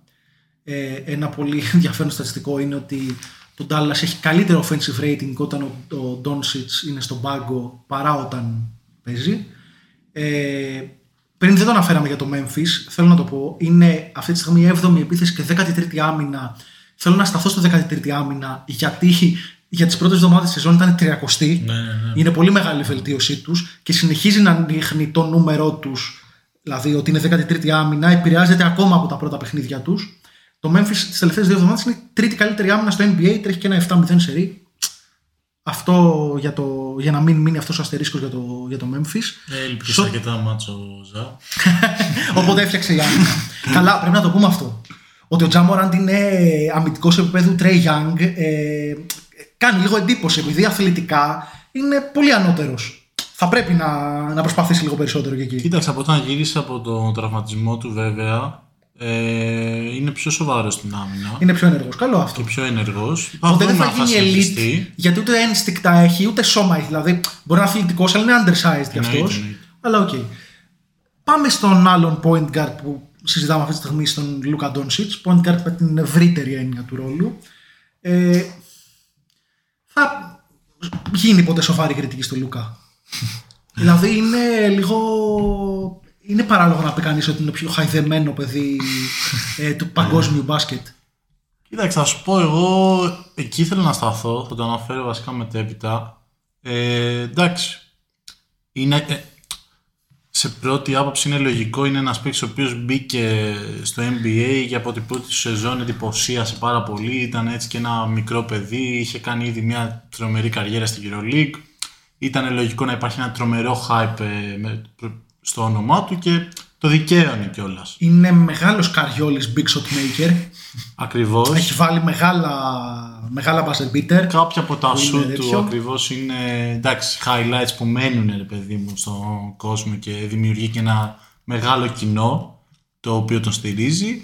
Φέτος η σεζόν του σίγουρα θα πρέπει να φέρει και μια κριτική και εγώ αυτό που θα ήθελα να πω ότι θα έχει μεγάλο ενδιαφέρον αν οι Mavericks τελείωναν στην πέμπτη θέση και ματσαρίζονταν με τους Grizzlies γιατί εκεί ένας πιθανός αποκλεισμός τους θα έφερνε για τα καλά τη κριτική ε, στο πρόσωπο του Λούκα Ντόνσιτς και εκεί πέρα θα έχει και ένα μεγάλο ενδιαφέρον το πώς θα το Γιατί θα έχει διαχειριζόταν. αποκλειστεί από τον Καουάι και τον ε, Paul George. Ακριβώς. Αντίστοιχα, άμα πάει έκτος, αν πάνε έκτη Mavericks, αν αποκλειστούν από τους Jazz ας πούμε ή τους ε, Golden State Warriors, πάλι δεν θα του πει κανείς τίποτα γιατί δεν πέρασες ρε Λούκα τον Golden State. Λογικό είναι να αποκλειστεί με το roster που έχει αυτή τη στιγμή τον Dallas. Εγώ θέλω να συγκεκριμενοποιήσω λίγο τον προβληματισμό μου. Ε, ότι δεν είναι καλό σουτέρ ο Λούκα Ντόνσιτς. Δεν είναι σταθερά καλό σουτέρ, το ξέραμε. Βα- Έχει βάλει μεγάλα σουτ. Η, η, η, η καριέρα του όμως στο τρίποντο είναι 33%, 32%, 35% πέρυσι το καλύτερό του, 32% ξανά φέτος. Δεν είναι καλό το νούμερο. Έχει πέσει το 71% στις βολές, το καλύτερο που έχει σουτάρει στην καριέρα του είναι 76%. Δεν είναι καλό νούμερο για point guard. Ε, η επίθεση του Ντάλλας όταν αυτός είναι στο παρκέ είναι πλήρως ηλιοκεντρική και δεν είναι αποδοτική. Δηλαδή υπήρχε κριτική και από κάποιους ε, που δεν βλέπουν μπάσκετ υπάρχει ακόμα σε σχέση με τη- τη- την ηλιοκεντρική επίθεση της Ατλάντα και το, το ρόλο του Trae Young εντός της. Συγγνώμη, αλλά ο Trae Young μόνος του ε, κουβαλώντας κάτι κουφάρια φέτος δίπλα του. Κουφάρια. Πραγματικά να τους δείτε είναι ζόμπι όλη η υπόλοιπη ομάδα των Hawks. Έχει τη δεύτερη καλύτερη ομα- επίθεση στο, στο NBA. Τη δεύτερη. Και λέω εγώ, είναι παράλογο να πει κανείς ότι προτιμάει τον Τρέι Young έναντι του Λούκα Ντόνσιτ, όχι μόνο γιατί φέτος κάνει αρκετά καλύτερη χρονιά ο Τρέι Young, αλλά γιατί είναι ένας άνθρωπος που ρε παιδί μου δουλεύει καθημερινά για να είναι ένας εξαιρετικός μπασκετμπολίστας. Εγώ αυτό δεν βλέπω στον Ντόντσιτς. Ότι κάθε χρονιά ε, γυρνάει με παραπανίσια κιλά ε, στα παρκέ, εμένα με προβληματίζει. Εγώ δεν μπορώ να κριτικάρω έναν άνθρωπο γι' αυτό. Είναι Το fat boy, στηρίζω. ρε φίλε. Ο άνθρωπος εντάξει είναι. ε, Μπράβο στον Λούκα που παίρνει κιλά το καλοκαίρι. Ρε, παιδί μου, οκ, εμάς μπορεί να μας αρέσει που είμαστε οι δύο αποστέρε μας. Ο ένας βασικά, εγώ, ο Χοντρούλης, ο Βασίλης. εντάξει. Εφ, ε, Πες μου και εμένα, δεν έχω πρόβλημα. Ο, ο Βασίλης Πλατής. ο Κωστής έχει καλιά. Έχω Τι, τι πλάτης, να μας ναι. πει. ο Κωστής πρέπει να θέλει Τρέι Young. Ε, Ρε, παιδί μου, πρέπει να είσαι εργάτης για να είσαι καλός μπασκετμπολίστα. Πρέπει να δουλεύεις στο σώμα σου. Πρέπει να είσαι καλός αθλητής. Όχι, εντάξει, ισχύει αυτό και μπορούμε να βρούμε και παράδειγμα. Δηλαδή, εγώ, εγώ του από πριν ίδιου- θεωρούσα ότι δια- η μόνη διαφορά. Εγώ μπορώ να θεωρώ το, το μπασκετικό πηγαίο ταλέντο του Τρέι Γιάνγκ ανώτερο από αυτό του Ντόνσιτ, αλλά ο Ντόνσιτ έχει πάντα υψηλότερο ταβάνι γιατί έχει ένα σώμα το οποίο ο Τρέι Γιάνγκ ε, ούτε στα όνειρά του. Του ρίχνει 15 πόντους, έχει μακρύτερα χέρια, έχει, είναι πιο δυνατός και γι' αυτό μπορεί να παίξει και καλύτερη άμυνα. Αλλά ρε παιδιά, ο ένας δουλεύει και ο άλλος είναι χομπίστας. Ε, κα- ε, τ- τρομακτικό ταλέντο, τρομακτικό ταλέντο. Αλλά η συμπεριφορά του είναι αντιεπαγγελματική.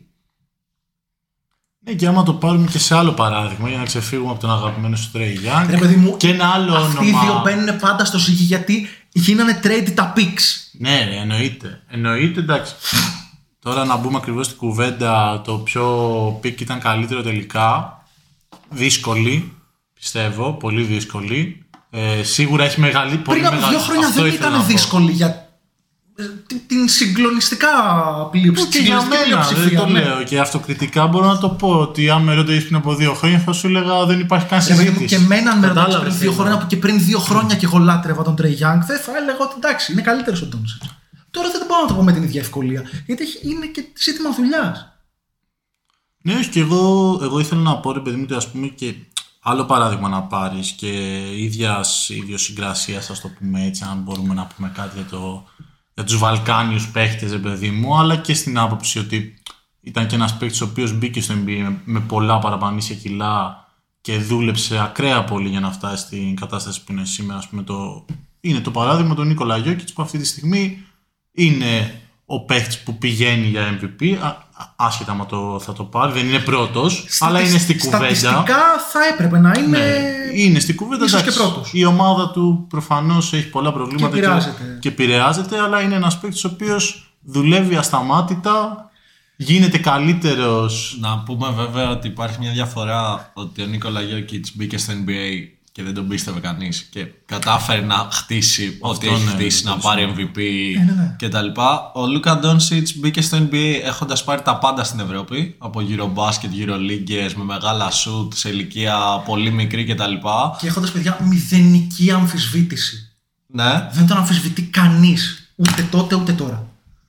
ίσως και αυτό να είναι ένα στοιχείο για το ότι δεν δουλεύει τόσο. Για Εγώ αρνητικό εκεί ήθελα το να λέω. καταλήξω.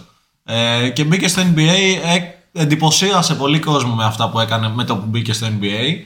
Έσπαγε τις πρώτες σεζόν το ένα milestone μετά το άλλο, εντυπωσιακές εμφανίσεις κτλ. Προφανώς αυτό για να έχει μία συνέπεια σε βάθος σεζόν και ολόκληρη σεζόν και σε βάθος χρόνων κάποια στιγμή θα πρέπει να σοβαρευτεί. Στη σύγκριση με τον Trey Young μπορεί το στιγμιότυπο, το φετινό κτλ. να έχει δίκιο ο Ασημάκης. Δεν σημαίνει ότι τα επόμενα χρόνια ο Λούκα Ντόνσιτς θα Εννοείται, εννοείται, εννοείται. πάρει την κάρτα. Και λέει ακόμα 22 χρονών και, ο, είναι. και ο Βασίλης αυτό που είπε για τον ε, Jokic, εντάξει, είναι λίγο μερικό δηλαδή ο Γιώκητς δεν είναι δύο χρόνια στη Λίγκα. Γιατί δύο Ναι. χρόνια είναι που αποφάσισε ο Γιώκητς να, να δουλέψει με το κορμί του.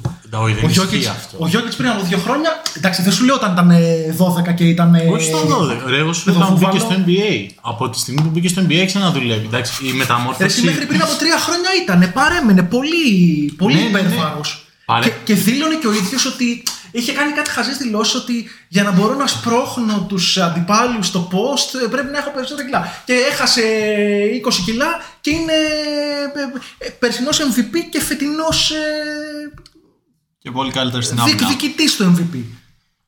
Ναι, μαζί σου απλά εντάξει και πάλι και η αλλα- αλλαγή υπήρχε από τα πρώτα χρόνια του χρόνια στο NBA. Ήταν πολύ μεγαλύτερη εκεί- στο, στο κόμβο που αναφέρεις. Αλλαγή υπήρχε, πάλι δεν ήταν σώμα το οποίο έπρεπε να γίνεις επαγγελματίας αθλητή. ναι, εννοείται, εντάξει, εννοείται. Απλά εντάξει, είναι και διαφορετική κατάσταση. Λοιπόν, για να μην το τραβήξουμε Ναι, ναι, ναι. άλλο και επειδή ακούστηκε και η λέξη παιδοβούβαλος σε αυτό το podcast. Συγγνώμη, ήταν- δεν ήταν πολιτικά correct. Αλλά από εκεί και πέρα να πούμε ένα καλό πράγμα για τον Τάλλας. να το πούμε. Βασικά να πούμε ένα καλό πράγμα για ένα παίχτη του Ντάλλα. Ε, ο ο Τζέλεν Μπρόνσον θα πληρωθεί αυτό το καλοκαίρι. Σίγουρα. Ναι. Θα πληρωθεί καλά. Ο Τζέλεν Μπρόνσον μπορεί να είναι starting point guard σε αρκετές ομάδες του NBA. Ένα συμβόλαιο στα 18-20 εκατομμύρια νομίζω μπορεί να το τσιμπήσει. Τόσο πολύ. Ε, όταν είσαι starting point guard στο NBA, όχι του υψηλότερου caliber, αλλά όταν είσαι ένας καλός starting point guard, ναι. Δηλαδή, έχει πολλά πράγματα ο Τζέιλεν Μπράνσον να ζηλέψει από τον Spencer Dinwiddie. Ρωτάω, δεν. Όχι, αλλά εντάξει. Είναι εκεί πέρα μια συζήτηση. Εκεί κοντά για είναι και το πόσο συμβόλαιο του- το του συμβόλαιο Dinwiddie. του Dinwiddie είναι καλό. Εγώ δεν θεωρώ ότι είναι κακό. Οκ.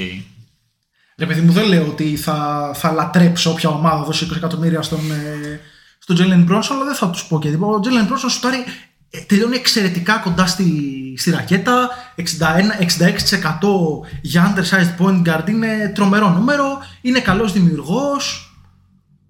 Είναι ένας παίχτη ο οποίος μπορεί να, να, ψ- να προσφέρει πολλά. Οκ. Και τα νούμερα του, επειδή ο Ντόντσιτς έχει λείψει και, και αρκετά, εντάξει, κάλυψε σε ένα βαθμό το, το κενό και ο, και ο Μπρόνσον. Και το, και το ρεκόρ του, του Dallas δεν ήταν τόσο κακό όσο έλειπε ο, ο Ντόνσετ. Πήρε τις νίκες του. Είναι, να πούμε φέτος, ο Μπρόνσον έχει 16 πόντους μεσόωρο, 3,7 rebound, 5,6 assist. Ε, και να περάσουμε στους Los Angeles Lakers Στου και Lakers. να ρωτήσουμε το Θοδωρή αν πηγαίνει κάτι καλά πέρα από το όνομα LeBron James σε αυτή την ομάδα. Ε, μέχρι μερικές εβδομάδες πριν κάποιος θα μπορούσε να πει ότι ούτε το ο LeBron James πήγαινε τόσο καλά. Γυρνώντας όμως μετά την τελευταία απουσία που είχε, ε, ο LeBron είναι τρομακτικός. Ε, δηλαδή, άμα συνεχίσει έτσι, θα μπει κανονικότητα στο MVP conversation. Ε, από άψη στατιστικής ε, προσέγγισης, έτσι, δηλαδή μπορεί το ρεκόρ των Lakers να μην αλλάξει δραματικά. Ε, Καταρχάς, να πούμε ότι οι Lakers είναι 24η επίθεση, 16η άμυνα, 22η συνολικά ομάδα σε point differential. Ε, τα πράγματα δεν πάνε καλά. Οι δύο μεγαλύτερες νομίζω απογοητεύσεις της φετινής σεζόν είναι οι Los Angeles, οι Los Angeles Lakers και οι Atlanta Hawks. Οι δύο πιο απογοητευτικές ομάδες σε σχέση με το τι περίμενε κάποιος από αυτές, έτσι. Ε, σε, αυτή την απογο... σε αυτό το απογοητευτικό κλίμα κάπως έρχονται να το, να το επιδιορθώσουν οι τελευταίες δύο εβδομάδες του LA οι οποίες είναι σαφώς καλύτερες. Οι τελευταίες δύο εβδομάδες τρέχει ένα ρεκόρ 5-2 ε, όντας η δεύτερη καλύτερη επίθεση και η 18η άμυνα στο NBA πέμπτη σε point differential. Κάνανε και πρώτη φορά στη σεζόν νομίζω 4 σερί νίκες στα τελευταία μάτς. Ναι. Ε, έρχεται κάποιος να αναρωτηθεί ποιο είναι το πρόβλημα με τους, ε, με τους Lakers; Ε, λογικά ο είναι να αναρωτηθεί κανείς αν φταίει ο Westbrook. Εγώ θα πω και ναι και όχι. Εγώ θα πω ότι ο Westbrook δεν παίζει χειρότερα από ό,τι περιμέναμε τη φετινή off-season. Εγώ τους είχα και στους losers μου εξάλλου. Ε, και θεωρούσα ότι είναι ένα fit το οποίο δεν θα λειτουργήσει τον ρόλο του θα πω ότι ο Westbrook κυρίως επιθετικά τον έχει βρει στην ομάδα. Δεν είναι efficient, αλλά είναι κοντά στο μοτίβο στο οποίο ήταν ως μπασκετμπολίστης και τα τελευταία 3-4 χρόνια. Ε, το πρόβλημα είναι ότι προκειμένου να αποκτήσουν το Westbrook, οι Lakers χάσανε όλους τους χρήσιμους ρολίστες τους. Δηλαδή αυτό είναι το θέμα στους Lakers, ότι οι παίχτες που έχουν περιφερειακά τον LeBron, Davis και Westbrook δεν αποδίδουν. Εντάξει, δεν είναι και ο Ούτε Davis αμυντική. λίγο, βέβαια. Θα φτάσουμε εκεί. Και ο Davis δεν, είναι, δεν κάνει την καλύτερη σεζόν της καριέρας του επουδενή. Ε, δεν ξέρω. Ρε παιδί μου άκουγα μια κουβέντα που έλεγε ότι στην πραγματικότητα το βασικό πρόβλημα των ε, Lakers είναι επιθετικό. Εντάξει, έτσι κι αλλιώς κάπως φαίνεται και στα νούμερα υποτελεγική ότι είναι η 24η επίθεση και 16η άμυνα. Η λογική πίσω από αυτή την κουβέντα ήταν ότι με το ρόστερ που έχουν οι Lakers δεν θα μπορέσουν ποτέ να είναι μια καλή άμυνα. Γιατί μπορεί να υπάρχει ο LeBron και ο Davis, αλλά ο Westbrook είναι ένας κακός αμυντικός ε, και όλοι όσοι φέρανε για να Ναι. ε, πώς λέγεται, να, να, Πλαισιώσουν. να πλαισιώσουν τη- το Big 3 αυτό, δεν είναι καλή αμυντική. Δηλαδή ο Μαλίκ Μονκ δεν είναι καλός αμυντικός. Καρμέλο Ε, Άντωνη. Καρμέλο Άντωνη είναι Καρμέλο Άντωνη. πολύ κακός αμυντικός. Ο Κέντρικ Ναν, οκ, δεν έχει παίξει ακόμα στη σεζόν, αλλά το μοτίβο παιχτών που φέρανε Ο ήταν Χάουαρντ κυρίως... έχει τα θέματα του. Εννοείται. Στην ηλικία του. Κάνε- πήραν την επιλογή να φέρουν τον DeAndre Jordan στην ομάδα, μια κατανόητη επιλογή. Ένας παίχτης που το μόνο που μπορεί να τους προσφέρει είναι να τους εξηγήσει κάποια συστήματα των ε, Nets. Αλλά συγγνώμη, για να αντιμετωπίσει τους Nets πρέπει να φτάσει στους τελικούς του NBA. Και οι Lakers αυτή τη στιγμή είναι ερωτηματικό κατά πόσο μπορούν να περάσουν ε, τον πρώτο γύρο άμα διασταυρεθούν, λέω εγώ για παράδειγμα, με τους Warriors. Δεν συγκρίνονται ως ομάδες και ως χημεία και ως αυτοματισμοί. Ε, ο Ντέιβις όντως κάνει μια μέτρια σεζόν και αμυντικά νομίζω δεν είναι στα στάδια που μας έχει συνηθίσει και δεν σουτάρει καλά. Το θέμα είναι ότι ο Ντέιβις ποτέ δεν σουτάρει πολύ καλά στην καριέρα του. Ε, βρέθηκε ένα χρονικό σημείο να γίνει mid-range killer. Ήταν στη φούσκα του Ορλάντο. Πέρα από τη φούσκα του Ορλάντο, μάλλον ήταν φούσκα και το mid-range shot του Άντωνι Davis. Ε, είναι βασικός λόγος που πήραν πρωτάθλημα οι Lakers αυτή η διάσταση που ξαφνικά βρήκε στο παιχνίδι του ο Davis. Ε, ο λόγος που πήραν πρωτάθλημα το, στο Ορλάντο δεν υπάρχουν πολλά καλά πράγματα να πεις για τους Lakers ε, πέραν της, ε, της εξαιρετικής φόρμας στο τελευταίο διάστημα του, του LeBron. Ε, αν αυτή συνεχιστεί θα ανέβουν οι λογικοί λέει βαθμολογικά. Αν, τον τελευταίο καιρό ο LeBron James να πούμε ότι έχει σχεδόν 35 πόντους μέσο όρο, σουτάρει 40% τρίποντο. Για να μπορεί να είναι λειτουργική πρέπει να κάνει τέτοια σεζόν ο, ο LeBron James. Και δεν ξέρω κατά πόσο είναι εφικτό. Μικροτρα- Μικροτραυματισμούς έχει ήδη βγάλει, κανείς δεν σου εγγυάται ότι δεν θα βγάλει κι άλλους τέτοιους μέσα στη σεζόν. Και νομίζω πως και τα προβλήματά τους είναι προβλήματα τα οποία θα οξυνθούν στα playoff. Δηλαδή δεν θα αμφιληθούν κάπως η, η έλλειψη versatility στην άμυνα, οι μονοδιάστατοι παίχτες, παίχτες που είναι ή μόνο καλή επιθετική ή μόνο ε, καλή αμυντική. Δεν ξέρω ποιος, αν αυτός είναι ο Τρέβορ Αρίζας. ε, δεν ξέρω, αυτό που απλά είναι από τις μεγαλύτερες απογοητεύσεις στο, στο NBA. Και ρε παιδί μου, σκέφτεσαι ότι αν αυτή η ομάδα είχε τον LeBron, είχε τον Davis και είχε τους περσινούς ρολίστες, τον KCP, τον, α, τον Κούσμα, ειδικά άμα σκεφτεί κανείς και τη σεζόν που κάνει φέτος ο Κούσμα, πόσο βελτιωμένος είναι, θα έλεγε κανείς ότι θα είναι καλύτερη ομάδα. Και ας μην είναι ο Westbrook εν τέλει το πρόβλημα φέτος, ρε παιδί μου. Και εγώ αυτό που θέλω να πω είναι ότι θα πει κανείς ότι εντάξει ρε παιδιά και πέρυσι ξέρω εγώ οι Lakers κάπου εκεί ήταν στη, στο βαθμολογικό πίνακα και στο πρώτο γύρο αποκλείστηκαν κτλ. κτλ. Το αναφέραμε και πριν, δεν είναι το ίδιο. Δηλαδή βρίσκονται έκτη αυτή τη στιγμή οι Lakers σε μια δύση η οποία είναι κατεστραμμένη από τους τραυματισμούς. Ομάδες όπως οι Nuggets και οι Clippers έχουν χάσει τους ε, star τους. Το Portland δεν πηγαίνει πουθενά. Το Portland δεν πηγαίνει πουθενά. Το Dallas είναι μια προβληματική ομάδα. Ναι, και αυτή τη στιγμή βρίσκονται κάτω από ομάδες όπως είναι οι, το, οι Memphis Grizzlies και οι Dallas στην έκτη θέση της βαθμολογίας. Ε, δεν, θα, δεν θα ήταν εύκολο να πέσουν ακόμα παραπάνω. Δηλαδή, θα ήταν δύσκολο να τα πάνε ακόμα χειρότερα.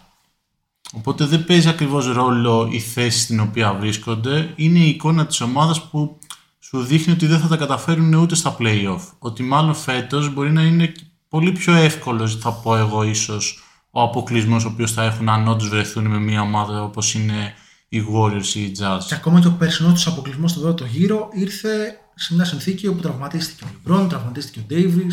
Δηλαδή, άμα αυτοί οι δύο ήταν στο 100%, όσο καλή ομάδα γίνανε το Phoenix, που είναι πολύ καλή ομάδα, δεν νομίζω ότι θα ήταν κανείς τρελός να έλεγε ότι.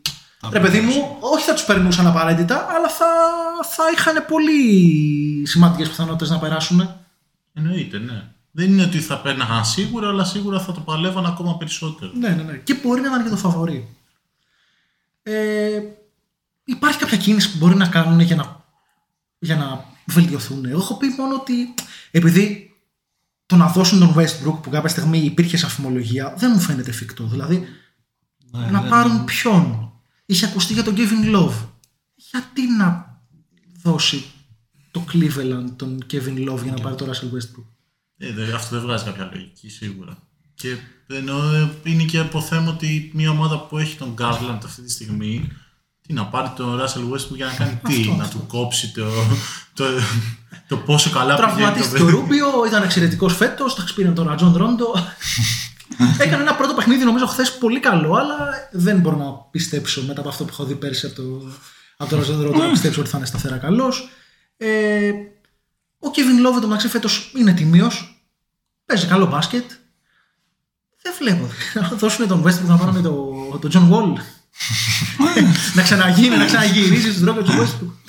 Δεν ξέρω. Και αυτό που έχω σημειώσει είναι ότι για να βελτιωθούν και να μπορέσουν να μπουν κάπως στην κουβέντα πιο έντονα, ο μόνος τρόπος είναι να κάνουν κινήσεις στην αγορά των κομμένων. Να κόψουν καλούς ρολίστες κάποιες ομάδες, ξέρω εγώ, κάποια συμβόλαια για ένα τέτοιο. Ε, υπάρχουν κάποιες άλλες φήμες ε, για το αν μπορούν να πάρουν τον Jeremy Grant ή τον, ε, τον Barnes, τον Harrison Barnes. Καλές κινήσεις θα ήταν αυτές για το LA. Θα το βοηθούσαν πολύ γιατί είναι και οι δύο παίχτες που έχουν ένα... Απλά είναι σχετικά two-way και παίχτες. ερώτημα τι, θε- τι έχουν να δώσουν. Το πρόβλημα είναι ότι Τον κάθε, Jeremy κάθε Grant mock trade... θα τον ζητήσει όλη η λίγα πιθανότατα μέχρι το trade deadline. Εντάξει, το όλη η λίγα είναι υπερβολή, αλλά θα έχει σίγουρα ενδιαφέρον. Το πρόβλημα είναι ότι τα περισσότερα mock trades για αυτούς τους δύο παίχτες γίνονται παδού των Lakers που θεωρούν ότι μπορούν να τους πάρουν δίνοντας τον Τέιλεν Χόρτον Τάκερ και ξέρω εγώ τι- τι- τι- ένα θείο του Λεμπρόν. Εντάξει, θα βρεθεί η ομάδα να μπορεί να δώσει δύο pick πρώτου γύρου. Όχι καλά, αλλά δύο pick πρώτου γύρου ίσως για να πάρει τον ε, Jerami Grant. Οι Lakers νομίζω αυτή τη στιγμή έχοντας κάνει τα trades που έχουν κάνει, μόνο ένα pick πρώτου γύρου μπορούν να δώσουν. Και εγώ θα βάλω και ένα ερωτηματικό στο κατά πόσο θα ήταν σωστή κίνηση να δώσουν και το τελευταίο pick πρώτο γύρο που τους έχει απομείνει. Εκεί που έχουν φτάσει, σωστή θα Να, ήταν. εντάξει. Αυτή τη στιγμή οι Lakers πρέπει να κάνουν ό,τι μπορούν να μαξιμάρουν τις πιθανότητες να πάρουν φέτος, να διεκδικήσουν φέτο πρωτάθλημα. Ναι, δεν ξέρω, ίσως είμαι πολύ προκατηλημένο. υπάρχει άλλη Για προοπτική. μένα δεν υπάρχουν αυτές. Και τι να κάνουν, να κάνουν trade τον Davis και τον LeBron τότε. Ναι, αυτό. Ξέρω εγώ, ε, τι. με Τι να Davis κάνουμε. LeBron στην ομάδα πας για πρωτάθλημα, δεν υπάρχει κάτι άλλο. Ω, εντάξει, δεν. Το pick τους που έχουν διαθέσιμο είναι ξέρω εγώ το 29, το 28, δεν είναι ότι θα είναι κοντινό. Εντάξει. Πάμε τώρα και στην επόμενη ομάδα. Νομίζω είναι το Denver, 7ο. Ναι. Να πούμε ότι αυτή θα είναι η τελευταία ομάδα που θα πούμε σε αυτό το podcast. Θα κλείσουμε περίπου στη μια μισή ώρα και όπως είπαμε πριν, εμείς θα συνεχίσουμε να γράφουμε και στο επόμενο podcast θα ακούσετε τις υπόλοιπες 8 ομάδες Της της Δύσης. Δύσης, όπου μπορεί να είναι χαμηλά στη βαθμολογία, έχουν όμως πολύ ενδιαφέρον ως προς το ποιες θα είναι οι επόμενες κινήσεις τους, αν θα πάνε δηλαδή να χτίσουν με τα μάτια προς τα πάνω για τη φετινή σεζόν ή με τα μάτια προς τα κάτω, προς δηλαδή ένα καλύτερο, ένα καλύτερο selection στο επερχόμενο draft.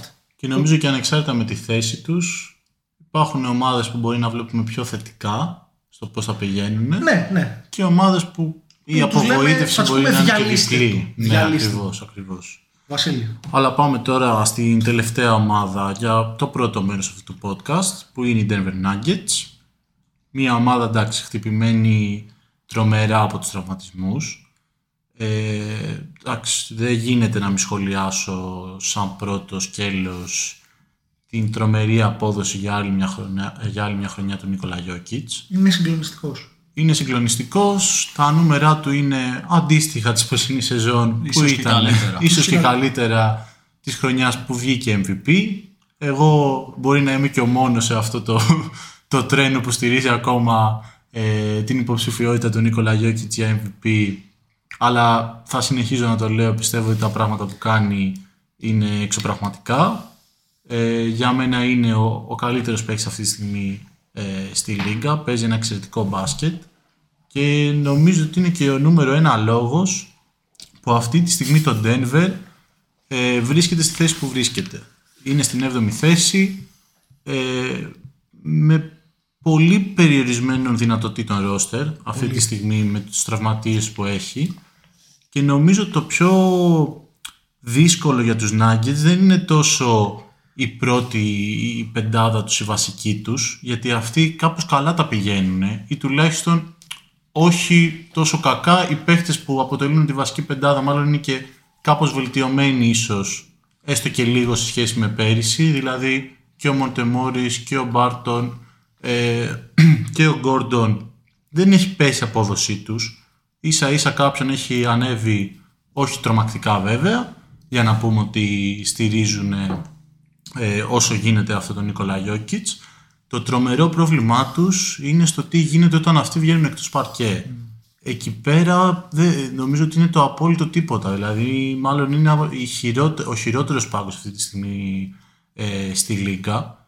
Ε, και αυτό δημιουργεί και μια τρομερή νομίζω διαφορά στο πώς θα πηγαίνει η ομάδα όταν βρίσκεται η βασική του πεντάδα στο παρκέ με το τι γίνεται όταν ε, μπαίνουν οι αναπληρωματικοί. Το σχολιάζαμε και γελάγαμε με τον Ασημάκη κάποια στιγμή στο πώς η μόνη ομάδα που κατάφερε ε, να χάσει από τους αναπληρωματικούς στο Nuggets. Ήταν αναπληρωματική, ήταν Hawks; Ήταν οι Hawks. Όπως είπαμε, τα κινούμενα αυτά κουφάρια. Ε, ακριβώς. Ε, δεν ξέρω, εντάξει, οι τραυματισμοί ήταν και σοκαριστικοί. Δηλαδή, αυτή τη στιγμή δεν λείπει μόνο ο Μάρεϊ, ξέρω εγώ, και ο Μάικλ Πόρτερ Jr. Ακόμα και ο Ντόζιερ που θα μπορούσε ίσως να βοηθήσει λίγο στα γκάρτ και να δώσει κάποιες επιπλέον λύσεις είναι και αυτός τραυματίας με τραυματισμό στο, ε, στο χιαστό.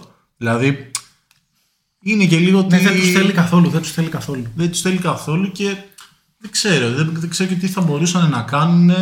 Ε, Δηλαδή αυτή τη στιγμή έχει χρειαστεί να, παίξει, να παίζει 22 λεπτά το, το μάτσο Φακούντο Καμπάτσο, τον οποίο μπορεί να μας αρέσει πολύ από το πέρασμα στην Ευρωλίγκα, αλλά έχει πολύ προφανείς περιορισμούς για το παιχνίδι του NBA. Παίζει σχεδόν 20 λεπτά το παιχνίδι ο Austin Rivers. Το ρόστερ είναι, είναι διαλυμένο. Ναι, τώρα δεν ξέρω. Το μόνο που θα μπορούσε να φτιάξει λίγο την κατάσταση, δεν ξέρω πότε θα καταφέρει να γυρίσει ο Μάρι πίσω στα παρκέ. Μου φαίνεται δύσκολο να, να προλάβει τα play-off. Ε... Εγώ από ό,τι έχω καταλάβει δεν είναι πολύ μακριά. Όχι. Ε. Μπορεί να έχει, από ό,τι έχω καταλάβει από αυτά που γράφουν, νομίζω ότι μπορεί να γυρίσουμε στο επόμενο θύμινο. Προς το τέλος του θύμινου. Είναι και ζήτημα είναι μετά το πώς θα γίνει. καιρό έξω. Προφανώς και είναι και αυτό ζήτημα και δεν θα λύσει όλα τα προβλήματά τους. One man show. Εντάξει, δεν, όχι, δεν είναι στο 100% one man show. Να πούμε ότι είναι one man show, αλλά ο Άρον Γκόρντον κάνει μια αρκετά καλή σεζόν. Δηλαδή είναι πολύ καλύτερος από ό,τι ήταν ε, το, τους περσινούς μήνες που πέρασε στο Denver. Που στα play-off η αλήθεια είναι ότι Ναι, ναι. Δεν βοήθησε πάρα πολύ ο Άρον Γκόρντον. Θα μπορούσε να είναι καλύτερος.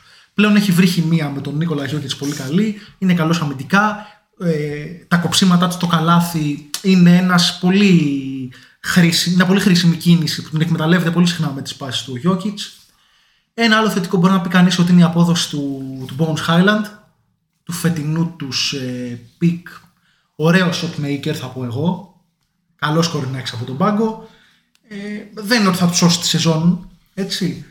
Να βάλουμε ένα προβληματισμό για μένα πολύ μεγαλύτερο προβληματισμό από ότι αυτός που μπαίνει για τον τραυματισμό του Μάρεϊ είναι ο προβληματισμός γύρω από τον τραυματισμό του Michael Porter Jr. Γιατί ο Michael Porter Jr. τραυματίστηκε στη μέση. Ο Michael Porter Jr. ε, είχε μπει στο NBA με τραυματισμό στη μέση, ο οποίος του κόστησε όλη του την πρώτη τη rookie σεζόν, που δεν ήταν τελικά η rookie του σεζόν γιατί δεν έπαιξε καθόλου. Ε, και ήταν και ο λόγος που είχε πέσει και στο draft έτσι. Και Ναι. πολλές ομάδες δεν τον Ο πήραν. Michael λόγω Porter αυτού Jr. του θα λόγου. ήταν υποψήφιος για τα πρώτα τρία pick. έπεσε δέκατος κάτι αν θυμάμαι καλά. Ε, έχει όλη η οικογένειά του, επειδή είναι πολλοί στην οικογένειά του επαγγελματίες αθλητές, έχουν ζητήματα με τραυματισμού στην καριέρα τους. Πολύ χιαστοί, πολύ, πολύ σοβαροί τραυματισμοί. Και ο χιαστός δεν είναι και κάτι που είναι κάποια μυϊκή ευπάθεια για να μπορείς να πεις ότι υπάρχει ένα στοιχείο κληρονομικότητας. Δεν ξέρω τι, τι παίζει εκεί πέρα. Πάντως ε, είναι και ανησυχητικό ότι ξανατραυματίσει στη, στη μέση. Είναι πολύ ανησυχητικό ότι και όταν έπαιζε δεν ήταν καθόλου καλός φέτος ο Michael Porter Jr. Θυμάστε ότι τον συζητάγαμε ως ένα από τα φαβορή στην pre-season για το βραβείο του πιο βελτιωμένου παίχτη στη χρονιά. Ήταν κάκιστο φέτος ο Michael Porter Jr. Δηλαδή σούταρε 21% στον τρίποντο. Ε, δεν ήταν. Δεν ξέρω, ήταν πολύ κακός. Δεν ξέρω κατά πόσο αν υπάρχει περίπτωση να υπήρχαν ενοχλήσεις πριν τον τραυματισμό. είναι πάντω. Είναι πάντως, ήταν ανησυχητικό ότι όχι μόνο δεν είχε.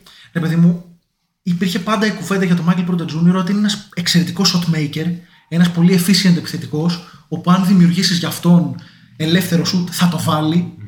Και άμα του δώσει την μπάλα κάτω από το καλάθι, θα σκοράρει και εκεί.